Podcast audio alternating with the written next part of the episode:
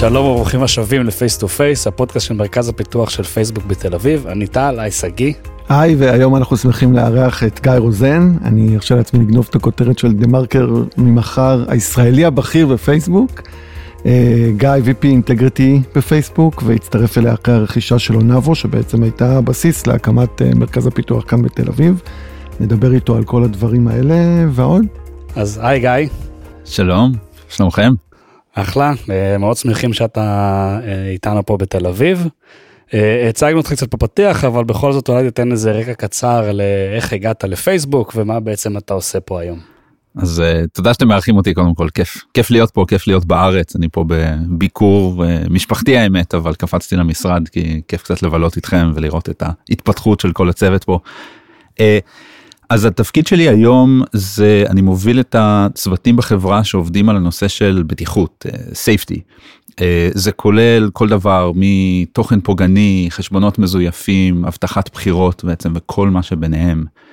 הגעתי, כמו שרמזת, בעצם סיפור התחיל פה בארץ, כמו הרבה מהמאזינים, אני בטוח, חיל מודיעין, סטארט-אפים, והקמתי סטארט-אפ בשם אונבו, שלימים נרכש על ידי פייסבוק. במסגרת זה, בעצם זה היה החברה הראשונה שפייסבוק רכשה, שהשארנו את הצוות בארץ, ופתחנו בעצם את מרכז הפיתוח של פייסבוק בתל אביב, וזה מדהים האמת לראות איך היינו אולי 30 איש, משהו כזה, איך היום אני מסתובב פה ורואה מאות אנשים ואת רובם אני כבר לא מכיר כי המרכז כל כך כל כך צמח. אז למה אולי אה, פייסבוק רכשה חברות לפני בישראל ובאותה נקודת זמן החליטו להשאיר אתכם פה? אה, מה, מה היו הסיבות שהביאו לזה? בקצרה, בסוף זה הטאלנט, זה, זה האנשים כאן, אין מה לעשות. האנשים בארץ, יש פה אה, ידע אדיר בטכנולוגיה, אה, אנשים שבאמת יודעים איך לבנות מערכות בקנה מידה שפייסבוק צריכה. והייתה איזה הייתה איזה בגרות הייתה איזה מוכנות בעצם שדיברנו עליה יחד עם פייסבוק אה, כשפייסבוק עוד הייתה קטנה בעצם בשבילה להקים מרכז פיתוח מרוחק זה זה לא משהו פשוט בשביל חברה ולוודא שזה מצליח ואפשר לתמוך בו. ובנקודת זמן שאנחנו הגענו ובעצם הסברנו את ההזדמנות האדירה שיש בארץ אה, פייסבוק הבינה שהיא במקום שאפשר וכדאי אפילו לתמוך ולהקים מרכז פיתוח אה, וגם היה לנו באונבו באמת את המסה הקריטית. היה לנו את ה... אה, היה לנו כמות אנשים שאפשר באמת לבנות על זה חברה. היה לנו את הפונקציות השונות באמת היה לנו engineering, product, design, analytics. היה ממש צוות כזה קצה לקצה שגם מאוד עזר לימים לבנות את ה tool של פייסבוק באיך עובדים עם משרדים אה, מרוחקים, שפעם התיאוריה הייתה בואו נשים רק מהנדסים רחוקים, אבל אה, הגדרות המוצר, כל ה product design, בואו נעשה את זה מרכזית. ואנחנו בעצם הראינו שזה הרבה יותר מוצלח כשעושים הכל end to end, יש מוצר שבעצם נבנה קצה לקצה במשרד אחד. ובנינו את זה ובאמת זה הבסיס של כל הדברים שאנחנו בונים היום במרכז בארץ. אה, אז, אז כמו שאמרת, באת מסטארט-אפ קטן, מהבורסה ברמת גן, אני זוכר שביקרתי פעם אחת במשרדים שלכם. איזה אה, משרדים נפלאים היו לנו שם. ואתה עובר לעבוד בקורפרט אמריקה, כנראה הכי קורפרט. אה, איך זה משפיע על, על התרבות, על, על צורת העבודה, כאילו, מה, מה אתה שינית ומה בכלל אתה רואה מסביבך? האמת שכשנרכשנו אז קיבלתי טלפונים מחברים יזמים והם אמרו לי קודם כל מזל טוב מברוק אין מה לעשות זה חלום של הרבה יזמים באמת למכור חברה. אבל ב' תנחומיי הם אמרו שאלתי מה תנחומיי? אמרו הולך להיות לך ממש משעמם עכשיו. אתה הולך לעבוד כמה שנים בקורפרט איטי ביורוקרטי פוליטי. עזוב ספורט הימים אנחנו מחכים לך בצד השני יאללה לסטארט-אפ הבא. ובאמת נכנסתי לא ידעתי כל כך למה לצפות. וגיליתי שהיה פשוט כיף אני ממש זוכר בשבועות הראשונים שאני מתקשר לטיגר שאני הייתי כבר בארצות הברית רועי טיגר שותף שלי ניהל פה את המרכז בארץ. ואמרתי לו וואו יש פה תרבות שהיא אחרת אני, אני לא מרגיש קורפרט יש פה אה, סכין בין השיניים לאנשים רצים מהר מקבלים החלטות אה, הצוותים עובדים ביחד לא מוצא את הפוליטיקה אנשים באמת מנסים לעבוד ביחד ומהר ו- ולעשות את כל, ה- אה, את כל הדברים אז זה ממש הרגיש לי כאילו אני עובד בסטארט-אפ רק בקנה מידה משוגע. זה אחד הדברים שאנשים באמת מגלים גם אתם וכשבאים אה, לעבוד בפייסבוק זה פשוט ה scale של הדברים אני צוחק לפעמים שכל גרף המשתמשים של אונאבו בזמנו כסטארט-אפ הוא אפילו לא פיקסל בגרף המשתמשים שהיה לי בתקופתי בפייסבוק. אז בוא נעבור לתפקיד הנוכחי שלך, safety, integrity, אה, אולי אתה יכול להסביר קצת יותר לעומק מה זה אומר, מה זה כולל. אז אה, אז safety באמת זה, זה תחום רחב וכל חברה גם קוראת לזה אחרת יש חברות שקוראות לזה trust and safety אה, anti abuse אנחנו כל מיני סיבות קוראים לזה integrity ובעצם אנחנו חושבים על abc bad actors, bad behavior, bad content. יש בעצם הרבה סוגים של דברים שאנחנו מבינים שאנחנו לא רוצים אותם על גבי הפלטפורמה, ויש צוותים שמובילים את העבודה על כל סוגי התוכן או ההתנהגות או החשבונות הבעייתיים האלה, ואחראים להילחם בתופעות האלה, לבנות מערכות, לבנות גם עבודה יחד עם צוותים של אנשים יש דברים שהיום הטכנולוגיה עדיין לא יכולה לעשות למרות שהביא אותנו מאוד מאוד רחוק. ובסוף מבחן התוצאה הדבר שאנחנו שואלים את עצמנו זה כמה מהדברים האלה יש על הפלטפורמה. אנחנו יודעים שזה לא יכול להגיע לאפס זה כמו שלהגיד שלא יהיה פשע.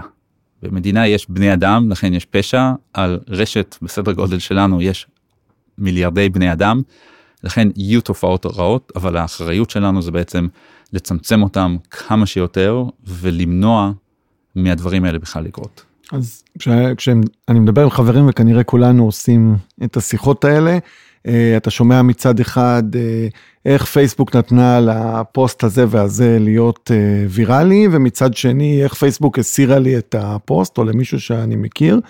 איך אתה מתמודד עם האחריות הזאת של לקבוע מה יישאר על הפלטפורמה ומה ירד, או התפקיד של פייסבוק בסיפור הזה. זה באמת אתגר נורא גדול להבין איפה עובר הקו. וכמו שאתה אומר, אנשים תמיד יבואו בטענות לשני הצדדים, מורידים יותר מדי, משאירים יותר מדי. והאמת שאין גם תשובה אחת נכונה. אין מקום אחד נכון של אה, זה צריך להיות מותר, זה צריך להיות אה, אסור פרט לכמובן יש דברים כמו טרור פגיעה בילדים שאני חושב שאין חילוקי דעות שדברים האלה אסור שיהיו בשום מקום באינטרנט. אבל יש הרבה מקומות שאין לא ברור איפה עובר הקו ולכן מה שאנחנו עושים יש לנו בעצם צוות פיתוח מדיניות שאחראי לשרטט איזה שהם קווים כי צריך בכל זאת שיהיה איזשהו קו ושיהיה ברור מהו. ואנחנו בעצם עוברים איזשהו תהליך מאוד מסודר שגם לוקח זמן של נושא נושא לעבור, אה, להבין מהם הדברים שמשתמשים שמים ב, אה, על הפלטפורמה. אה, מה אומרים ארגונים, מומחים, אקדמאים שבעצם חוקרים את התחומים האלה, מה יותר, מה פוגע יותר, מה מוביל לאלימות, מה, איך הדברים בעצם מתאזנים? ומגבשים בעצם איזושהי אה, מדיניות של איפה להעביר את הקו.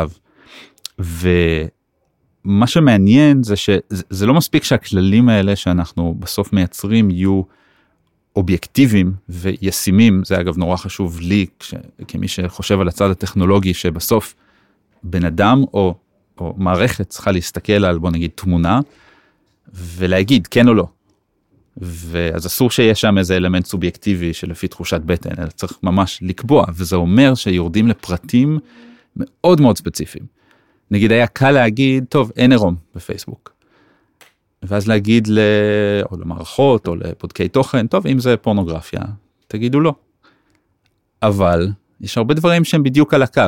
רגע מה אם זה מראה קצת מזה אבל מזווית כזאת וזה חתוך ככה או חתוך אחר או יש בגד והוא בדיוק מוזז.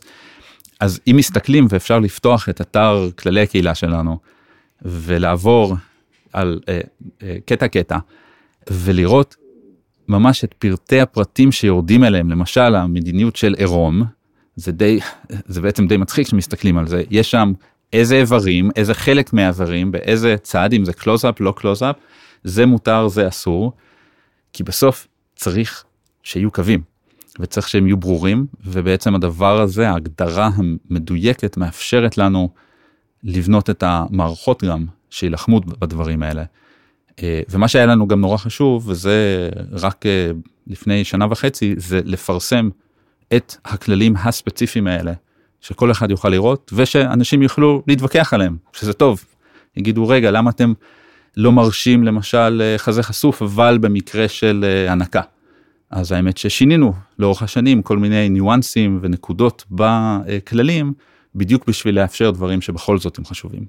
ואיך אה, זה נעשה בפועל זה זה חלק מכונות חלק אנשים איך מלמדים את המכונות אה, באמת כל האלפי כללים האלה או שהן לומדות את זה לבד זה מעניין לשמוע על זה. זה אנחנו עוברים בשנים האחרונות בעצם איזשהו תהליך מאוד גדול של לעבור ממצב של אה, ריאקטיבי כלומר תוכן מוסר רק שמישהו מדווח עליו ובן אדם עושה לו אה, review בודק אותו ומקבל החלטה למצב שהטכנולוגיה.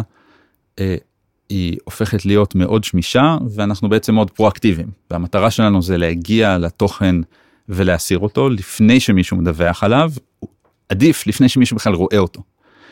ובסוף זה טכנולוגיה של בינה מלאכותית של AI והחבר'ה שמכירים AI ישאלו מיד רגע אבל מה training data? בעצם מאיפה מלמדים? אז יש לנו במרכאות מזל שיש לנו מיליוני דיווחים ממשתמשים כל הזמן, ויש לנו את ההחלטות שבודקי התוכן שלנו מקבלים, ובעצם יש לנו מאגר אדיר שעל בסיסו אנחנו עם השנים מאמנים את המכונות. הדבר הזה עובד יותר טוב בתחומים מסוימים ופחות טוב, יש לו עוד לאן להתקדם בתחומים אחרים. למשל התחום של Computer Vision מאוד התפתח בשנים האחרונות. ואנחנו מאוד רואים איך זה בא לידי ביטוי בתחום שלנו. באזורים כמו אה, עירום שהזכרנו קודם, 98 אה, אחוז מהתוכן שאנחנו מסירים מזוהה על ידי המערכות. באלימות גרפית, כל מיני תמונות של אירועים טרגיים, דברים כאלה, גופות, אה, פיגועים, תאונות, 99 אחוז מהדברים. זה לא היה ככה לפני ממש שלוש שנים. אזור שזה יותר קשה למשל, זה כל משהו טקסטואלי ויש שם שפה בדיבור שטנה hate speech. שם הטכנולוגיה עצמה של AI של להבין מה מה כוונת המשורר זה פשוט משהו שעדיין לא יודעים לעשות אותו מספיק טוב אבל יש שם גם התקדמות אדירה בשנתיים האחרונות הייתי אומר. כשאני התחלתי את התפקיד ובשנה הראשונה כמעט ולא הסרנו שום דבר בתחום הזה באופן אוטומטי הכל היה דיווחים של משתמשים והחלטה של בודקי תוכן.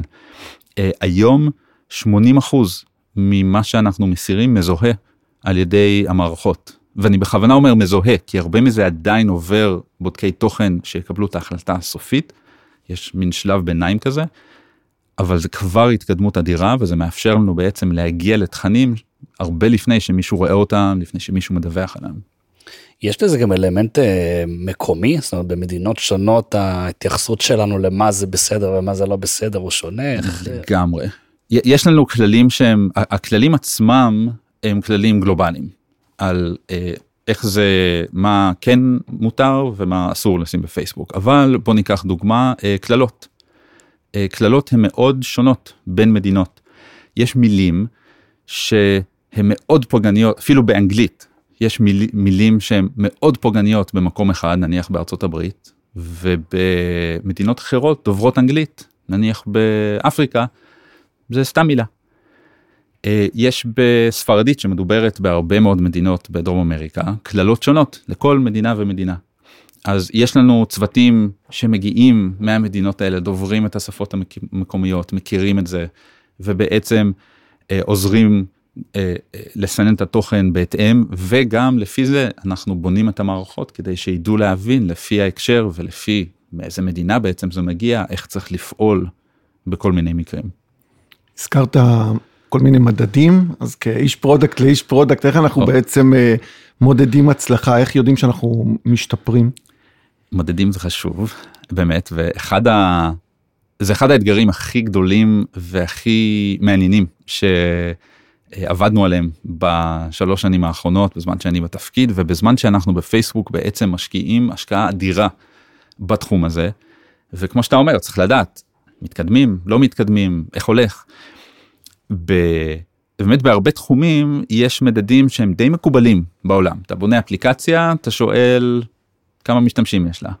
אתה מריץ פרסומות אתה שואל אה, כמה כסף.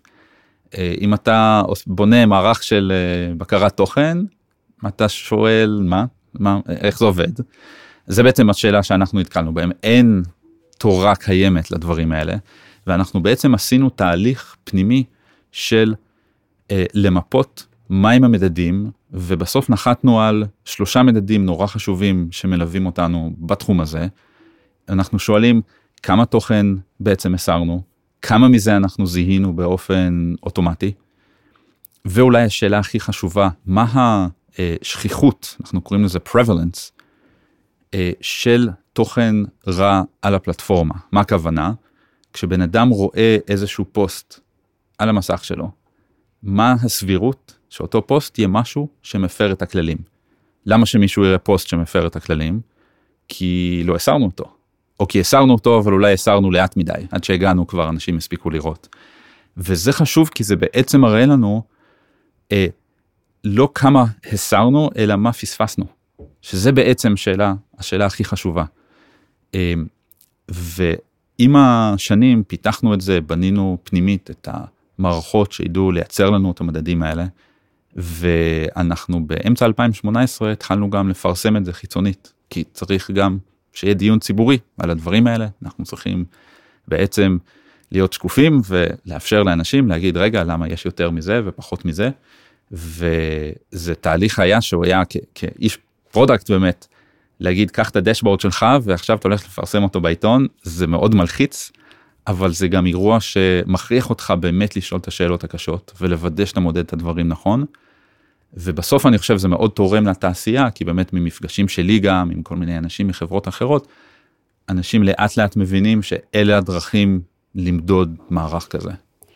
אז מה, באמת קיבלנו איזשהו פידבק כזה שמאוד uh, לקח אותנו למקום אחר או שאתה מרגיש שהתעשייה למדה גם uh, בעקבות זה שאנחנו ככה פיתחנו לה את המתודולוגיה הזאת של איך מתייחסים לאינטגריטי.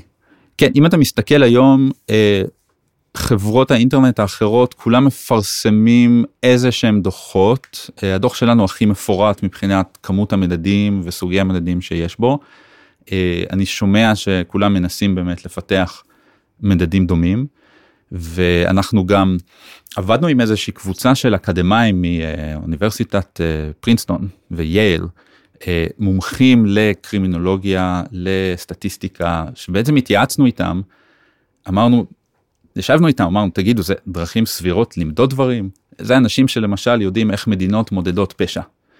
אה, דוגמה נפלאה כדי למדוד פשע אה, לא מודדים את כמות התלונות למשטרה כי זה תלוי הרבה יותר בכמה תחנות משטרה יש לך.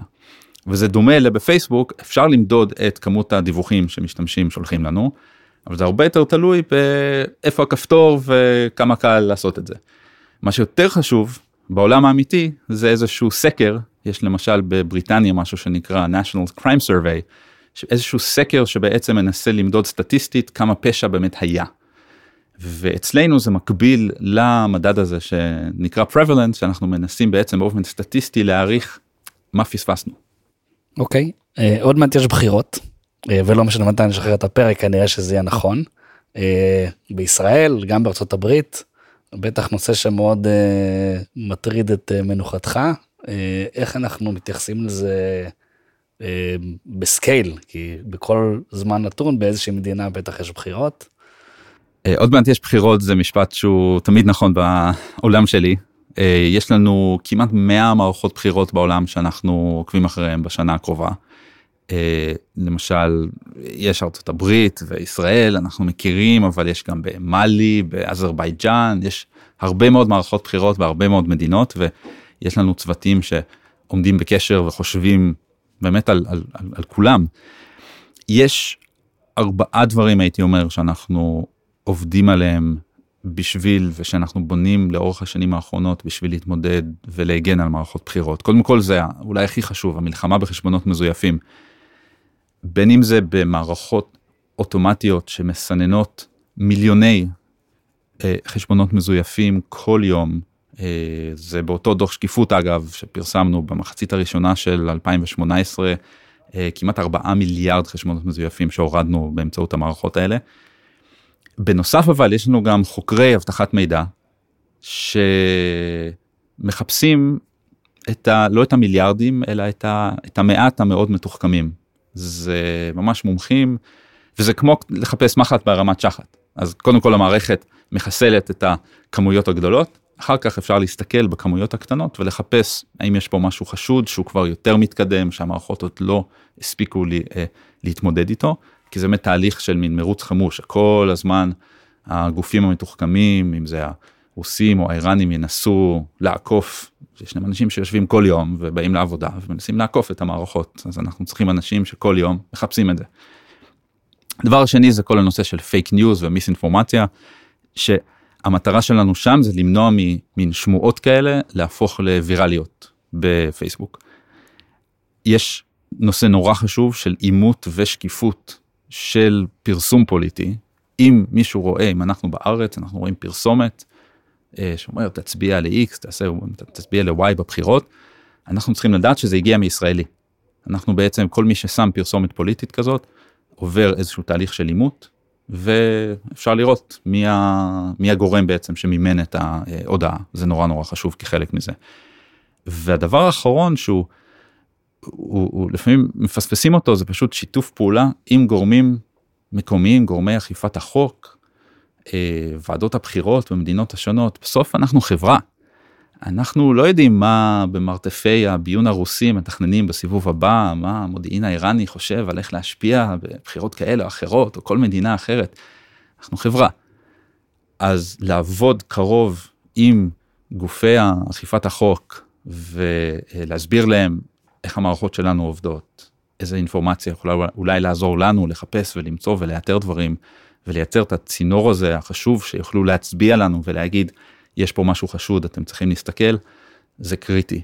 אז יש לנו בעצם צוותים אה, אזוריים שעומדים בקשר דרך הצוותים מקומיים שלנו למשל יש פה את אה, צוות המדיניות המקומי שעומד בקשר עם ועדת הבחירות ובעצם החבר'ה הנציגים שלנו הגלובליים אה, ישבו ויושבים עם נציגי כל המפלגות ועוזרים להסביר איך עובדות המערכות ומה הדברים שצריך לעשות ואיך עוברים את כל התהליכים האלה.